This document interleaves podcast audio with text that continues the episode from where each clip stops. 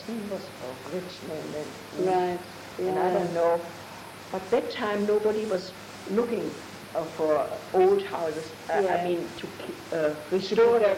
Yes, Otherwise, yes. Captain Sterling's house would be one like that now. Mm. Oh, That's right, what a shame, yes, yes, It's a shame, really. yes. And I must say, uh, I feel ashamed really.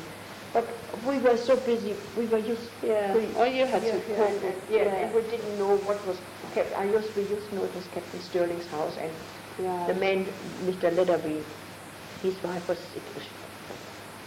She, once she saw me running from here, over the garden here, Yeah. here somewhere, to the toilet, and she was early in the morning shopping, I think.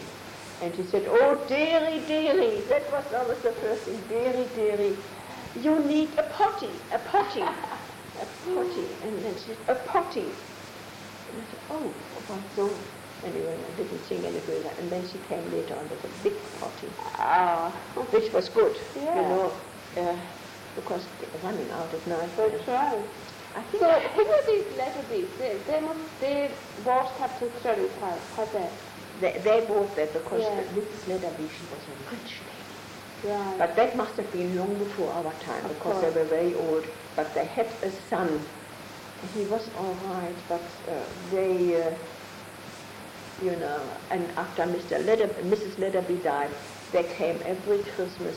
There were two or three Christmas, two Christmases, I think, two at least.